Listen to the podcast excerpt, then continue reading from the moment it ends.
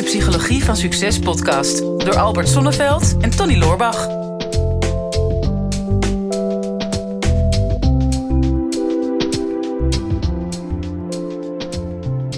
Nou Albert, je bent weer eens uh, terug van vakantie zie ik. Goh, ja, het is weer gebeurd hè. Lekker ja. uh, bruin kleurtje. Dus nu gewoon bijna elke keer als wij podcasten gaan opnemen, dan ben je net terug van vakantie. Ja, je kent uh, mijn credo inmiddels. Ja. Ik ben mijn hele leven op vakantie en tussendoor werk ik, Tony. Ja, dat heb je nu ook een paar keer in de podcast gezegd. Maar het is ook fijn dat het ook daadwerkelijk zo uitpakt. Hè? ja.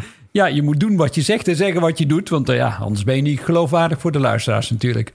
Ja, want wij hebben vandaag maar een, een paar uurtjes de tijd om van elkaars aanwezigheid te kunnen genieten. Maar je hebt nu een nieuw concept in de markt met 24 uur met Albert. Ja. Waardoor je gewoon de hele wereld rondvliegt om 24 uur door te brengen met iemand die jou daarvoor vraagt. Ja, dat is, dat is zo'n gaaf concept. Want ik krijg steeds meer de vraag van mensen die zeggen: Ja, goh, ik ben wel eens bij een coach geweest. En dan, ja, dan zit ik bijvoorbeeld anderhalf uur of twee uur met, met een coach of een psycholoog. En dan duurt het weer een week of veertien dagen voordat ik weer uh, zo'n gesprek heb. Mm-hmm. Ja, ondertussen is het gevoel alweer een beetje weggezakt. Of ik ben niet echt tot uh, de kern gekomen. En uh, dat bracht me op het idee om 24 uur met Albert in de markt te zetten. En dat ja. is nu al een succes aan het worden. Dat betekent dat mensen om ja, met de lunch op een hele mooie locatie aankomen in het binnen- of buitenland. En vervolgens dan, um, nou ja, het probleem los je altijd op in drie stappen, zeg ik. Het mm-hmm. eerste is bewust worden. De tweede is uh, eigen verantwoordelijkheid nemen. En de derde is uh, zorgen dat je betere keuzes maakt. Hm. Nou, van daaruit um, is dat concept opgebouwd ook.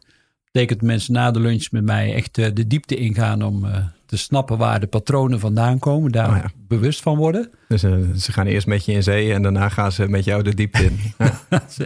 Ja, kniediep, om het zo maar te zeggen. Ja, precies. En, uh, en dan, uh, nou goed, dan is er een, een diner. En na het diner dan gaan we nog een stap verder. Hè. Dan gaan we kijken, oké, okay, maar als je nu niemand meer de schuld kunt geven in deze wereld, maar 100% verantwoordelijkheid neemt, wat blijft er dan over? Dingen die je wel kunt doen in plaats van anderen de schuld geven.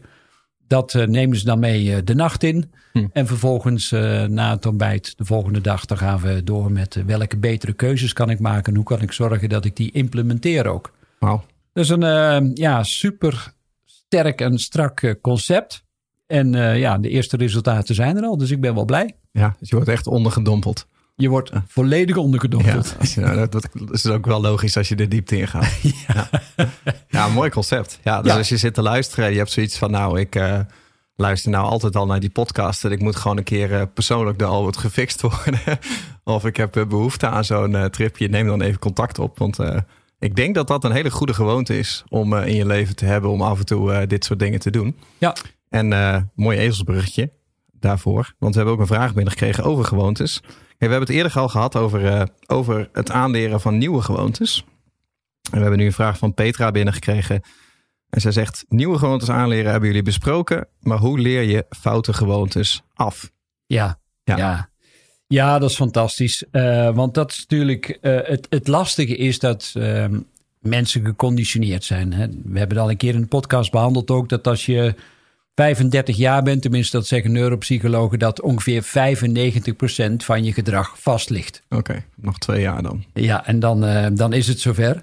En dan heb je eigenlijk nog maar een hele smalle bandbreedte van zo'n 5% als je nog nieuwe gewoontes wil gaan toevoegen. En ehm, ja, het, het, het- heb je enig idee waarom dat, dat eigenlijk is, eh, Tony? Dat, eh, dat 95% van je gedrag vast ligt. Nou, volgens mij hebben we het er heel lang geleden ook een keer over gehad. Ik weet niet of dat in een podcast was. Ehm, maar ik ging er toen vanuit eh, dat eh, dat in de- je natuur zit. Hè? Op Ja. het moment dat jij eh, een eh, gewoonte mens bent, dan verbruik je minder energie Ja, om uit gewoonte te handelen. En, eh, en dat verhoogt in principe ook weer je overlevingskansen. ja. Maar weet niet meer precies hoe het zat. Dat weet jij vast. Ja, nou ja, zeker. Ja, wat ik altijd zeg, de natuur doet niet aan energieverspilling. Mhm. Ja, er is geen één leeuw die in Afrika onder een boom ligt en denkt, weet je wat, ik zal eens 10 kilometer gaan joggen. Nou ja, Komt, komt niet in hem op. Weet je, die zal alleen maar in beweging komen op het moment dat hij honger heeft. Of er is ook geen één roofvogel die denkt, weet je wat, ik ga een beetje bredere vleugels eh, creëren door wat extra te wapperen met mijn vleugels. dus wat ik nu doe om eh, elke ochtend eh, te gaan trainen in die home gym, dat is in principe onnatuurlijk. En dat is ik dacht dat dat een goede gewoonte was, maar die kan ik beter afleren dan. Nou ja, tenzij je er veel plezier aan uh, beleeft. Maar ja, vroeger had je dat niet nodig, want dan werkte je op het land of uh, in de natuur of dan was je houthakker of nou ja, dan had je die beweging ook wel. Mm -hmm. Maar uh, mensen die boeken schrijven of veel achter een computer zitten, ja, die moeten die, die landbouwer nog even nabootsen door mm -hmm. af en toe eens even een paar keer per dag flink even fysieke arbeid te leveren.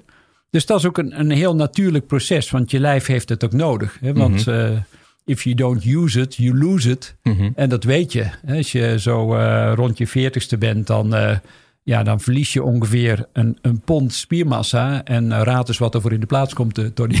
Ja, ik, ja, ik, ik, denk, ik denk vet. Ja, vet man. Ja, of chocolademelk, ja. dus ja, de, die gewoontes die zijn belangrijk. Ze zijn belangrijk om, om te ontwikkelen. Maar ja, verandering kost energie.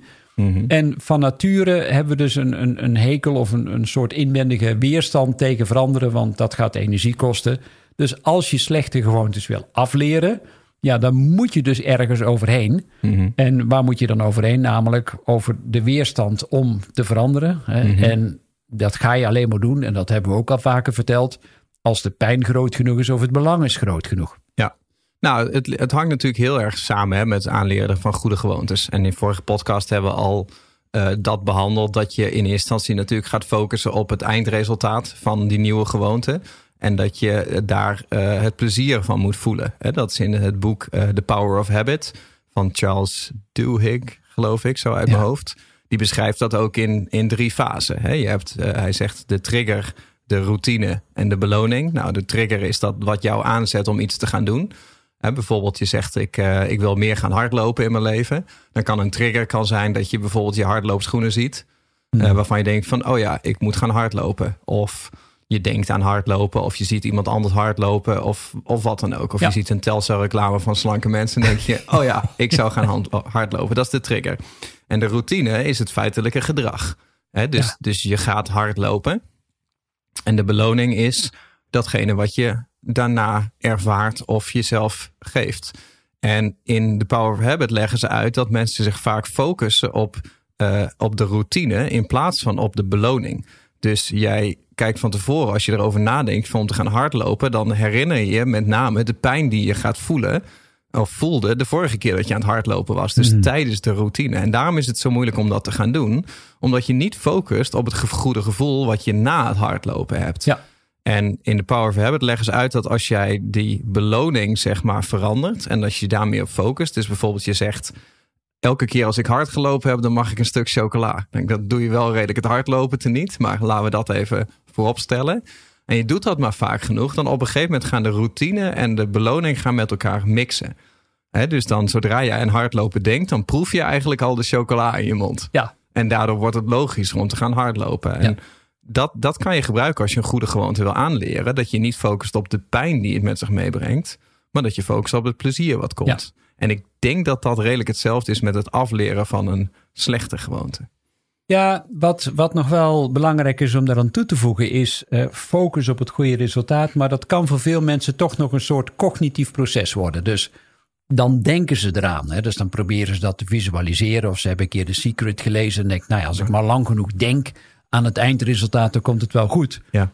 Maar er is een groot verschil tussen het cognitieve stuk, hè, dus uh, de neocortex die het laatst ontwikkeld is in ons menselijk brein, en ja, dat limbisch systeem wat veel meer primair reageert op veranderingen. Mm. Dus wil je jezelf belonen, zul je jezelf ook echt fysiek moeten belonen. Hm. Als je jezelf fysiek beloont door letterlijk en figuurlijk jezelf een schouderklopje te geven, of een ronde dansje te maken, of een jel te doen, of je vuisten te maken, dan je yes! Of uh, in ieder geval. Oh, het wordt echt Tony Robbins nu. Tony Robbins, of uh, nou, we hebben ook wel een Nederlandse versie ervan, die een beetje gedateerd, gedateerd is, waarvan we de naam niet gaan noemen. Nee. He, nee. Maar uh, ja, iets met Chaka geloof ik. Ja, zo. zoiets. He, iets. maar het is werkelijk zo, want dat, zo heb je als kind ook dingen aangeleerd, omdat je fysiek kon voelen dat je een resultaat boekte. En Mhm. doordat je het lukt om je veters te strikken of je, het lukte je om eh, het fietsstuur recht te houden toen je leerde fietsen of schaatsen of skiën. Het maakt niet uit wat. Maar dat fysieke vieren van je succes, daarmee komen endorfines vrij, dopamine, oxytocine. En dat zijn allemaal uh, neurotransmitters die jou een goed gevoel geven. Mhm. En dopamine heeft hetzelfde effect als uh, heroïne bijvoorbeeld. Dus dat kan een nieuw soort positieve verslaving bij je opwekken. Mhm. Nou ja, dat wil je. Hè? Dus wat je terecht zegt, ja, je kunt wel een stuk chocola, chocola pakken. Nou, dat maakt ook weer bepaalde stofjes aan. Dat Mhm. geeft ook weer dat goede gevoel. Alleen, dan krijg je weer te veel koolhydraten. Dus vier het succes met een fysieke beweging. En ik Mhm. meen het echt, als je een move kunt maken of een ronde dansje... of je zet je favoriete muziek op en ehm, je, eh, je maakt... al zou je maar jezelf een, een aai over je bol geven... of een aai over je wang of een schouderklopje... dan komt er al bijvoorbeeld oxytocine vrij. En dat is het bindingshormoon. Nou, Mhm. Ja. wie zou dat niet willen, Tony? Ja, nou, binding. ja. Ja, ik zeg wel eens, de, de enige verbinding die ik ervaar is een internetverbinding in mijn, in mijn eh, business. Maar nee, ja, maar kijk, dat, dat, is- dat is eh, de, de positieve kant, hè, of de zogenaamde eh, positive reinforcement. Op het moment dat iemand iets goed doet, dan geef je daarvoor een beloning om, om gewenst gedrag te stimuleren. En je kan dus ook jezelf belonen. ja. Uh, maar je hebt natuurlijk ook negative reinforcement. Oftewel, ik geef mezelf straf op het moment dat ik niet gewenst gedrag vertoon. Um, dus je zou jezelf ook fysiek kunnen straffen op het moment dat je gedrag vertoont, wat een gewoonte is wat je eigenlijk af zou willen leren. Ja. Ja, nou gaan we daar over het algemeen niet zo goed op. Nee. Een enkeling werkt die, wel heel goed. Ja, ja, een enkeling die er een beetje kikt op SM. Hè, dat je het jezelf eh, leuk vindt om jezelf pijn te doen. Maar daar gaan we even niet vanuit. Mhm. Hè, dat de meeste mensen, en dat, dat weten we ook in trainen van dieren, bijvoorbeeld eh puppytraining bij, eh, bij honden. Mhm. Maar ook bij kinderen is het zo dat die over het algemeen eh, sneller nieuwe, nieuw gedrag gaan aanleren als ze positief beloond worden, Mhm. dan dat ze gestraft worden. Dus ga daar maar vanuit dat dat toch wel voor de meeste 80% van de mensen wel eh, het gewenste effect gaat opleveren. Mhm. Nou, wat ga je nou doen op het moment dat je een slechte gewoonte wil afleren? Nou, het eerste begin je natuurlijk weer met bewust worden dat je gaat snappen: oké, dit is gedrag wat niet echt bijzonder effectief is, waar ik blij van word, waar ik mezelf geweld mee eh, aandoe, of misschien zelfs mijn omgeving, en daar wil ik mee stoppen. Wat mij eh, ja, zelf altijd helpt en wat ik ook altijd mijn cliënten aanleer, is op het moment dat je dat bemerkt van, oh ja, ik, ik zit in dat karrenspoor. Bijvoorbeeld, laten we zeggen, je komt thuis en je denkt, "Ah, ik heb hard gewerkt. Ik mag mezelf ook wel eens eh, belonen. Mhm. En eh, je hebt zo'n soort vaste route richting de koelkast gemaakt. je kunt dat zien, in het tapijt is er zelfs al een, eh, een route uitgesleten. Ja. Van de voordeur naar de koelkast, want daar liggen de kaarsjes of daar eh, het witte wijntje of wat dan ook. En je loopt in die richting. Nou, ergens terwijl je richting die koelkast loopt om jezelf te belonen, terwijl je daar niet meer blij mee bent, dan een van de eerste stappen is als je gemerkt hebt: hé, hey, dit gaat niet de goede kant op, hè? Ik, ik moet van die koelkast wegblijven, is dat je zelf ook fysiek verandert weer. Dus neem een andere lichaamshouding aan. En mis- misschien zul je merken dat je altijd op dezelfde manier richting die koelkast loopt. Misschien je hoofd een beetje gebogen, je schouders die hangen wat. Of een bepaalde mimiek die je hebt aangenomen. Want die hoort bij, oh ik had het zo zwaar vandaag. Ik had een heel zwaar leven. En nu moet ik mezelf belonen. Nou, daar hoort een fysieke eh, lichaamshouding bij. Verander die. Mhm. Letterlijk. Dus als je op dat moment je handen in de lucht steekt alsof je net de marathon van New York hebt gelopen, zul je merken dat dat verwarring geeft in je brein. En daarmee doorbreek je fysiek het patroon ook. Mhm. Nou, als je direct nadat je het patroon hebt doorbroken, richting de gang naar de koelkast, dat is het moment dat je iets anders kunt gaan doen. Mhm. Nou, het zou inderdaad fijn zijn als je dan iets doet wat jou in positieve zin iets oplevert. Hè? Mhm. Dus wat zou ik nou anders kunnen doen dan dat kaarsje eten wat daar in de koelkast ligt of die worst Mhm. of wat dan ook. Bijvoorbeeld een ademhalingsoefening of even in bad gaan liggen Mhm. of eh, even naar muziek gaan luisteren. Ik weet niet, heb jij nog suggesties, Tony? Nou, je zou kunnen besluiten om een kaarsje überhaupt niet in te kopen, zodat het niet in de koelkast ligt. Ja. Uh, maar dat, eh, weet, dat is misschien klinkt als een simpele oplossing.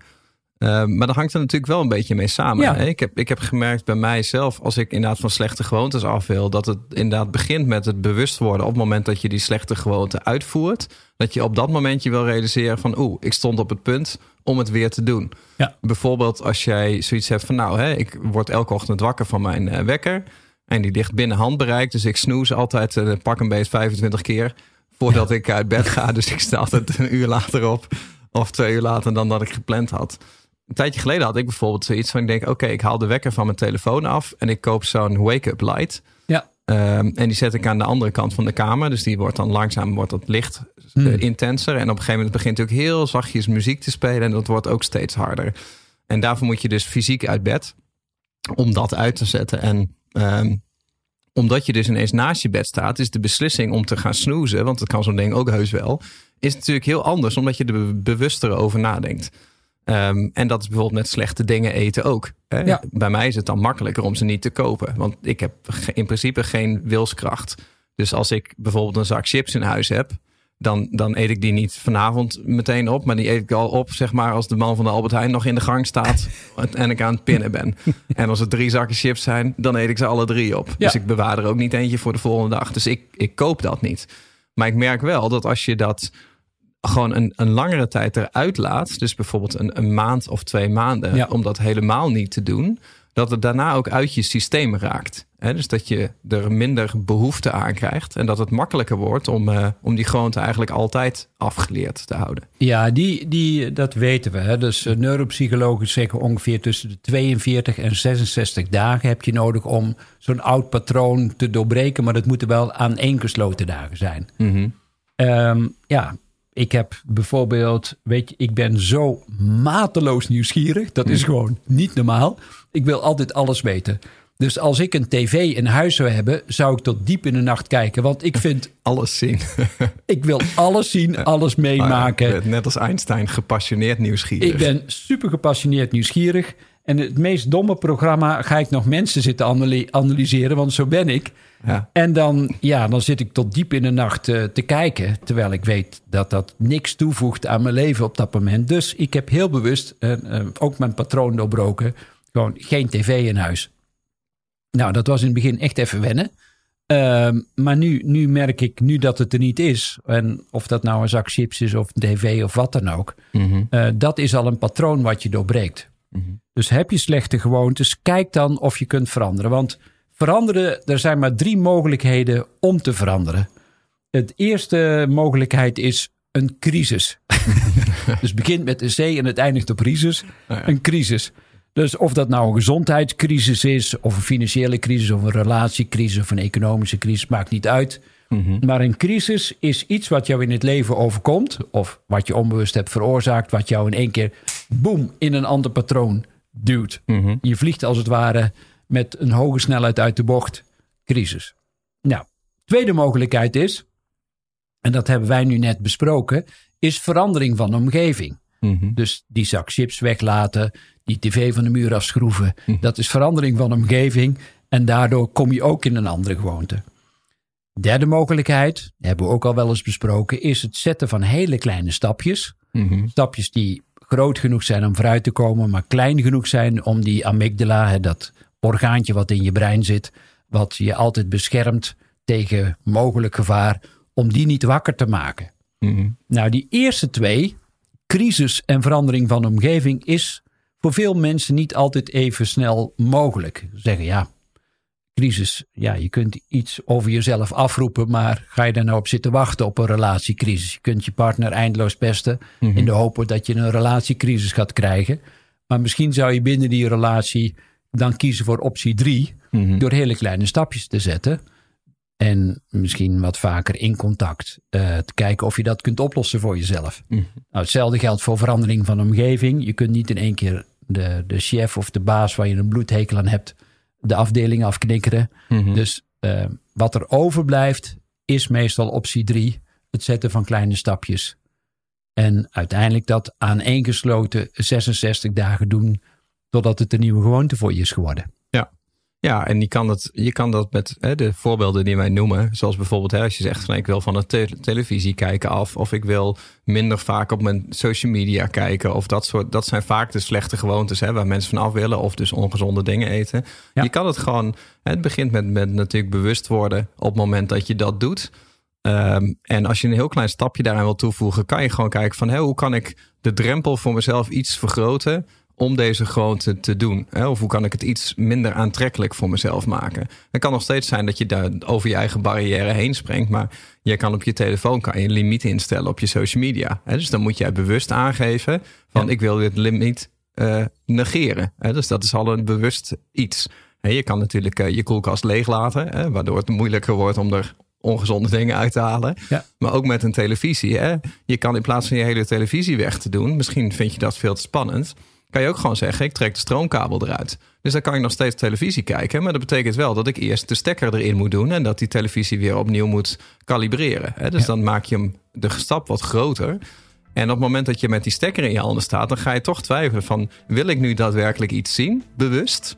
Of was ik gewoon van plan om in de sleur die televisie aan te zetten? En dan zul je zien dat misschien al wel de helft van de keren dat je besluit om die televisie uit te laten. En zo, zo ontstaat het proces natuurlijk wel. Ik vind dat dit in ieder geval al een hele goede gewoonte is. Ja, precies. Dit is de Psychologie van Succes podcast door Albert Sonneveld en Tony Loorbach. Ja, beste luisteraars, dat was hem alweer voor vandaag. Weer een aflevering voorbij van eh, de psychologie van succes. Ik hoop dat je het waardevol hebt gevonden en ehm, wat je ons dat ook zou willen laten weten. Eh, mocht je nog niet geabonneerd zijn op onze podcast, doe dat dan even. En wat we heel erg tof zouden vinden, is als je ook even een review zou willen achterlaten. We vinden het natuurlijk heel leuk om te horen van jou wat je van de podcast vond, welke inzichten je eruit hebt gehaald. En om dat natuurlijk in de review-sectie terug te gaan lezen. Heb je nou een vraag en je zou graag met jouw vraag in de uitzending willen komen? Stel hem dan op eh, de social media. Onze kanalen zijn vooral LinkedIn en natuurlijk Instagram. De beste vragen pakken we eruit en grote kans dat je dan terugkomt in deze podcast.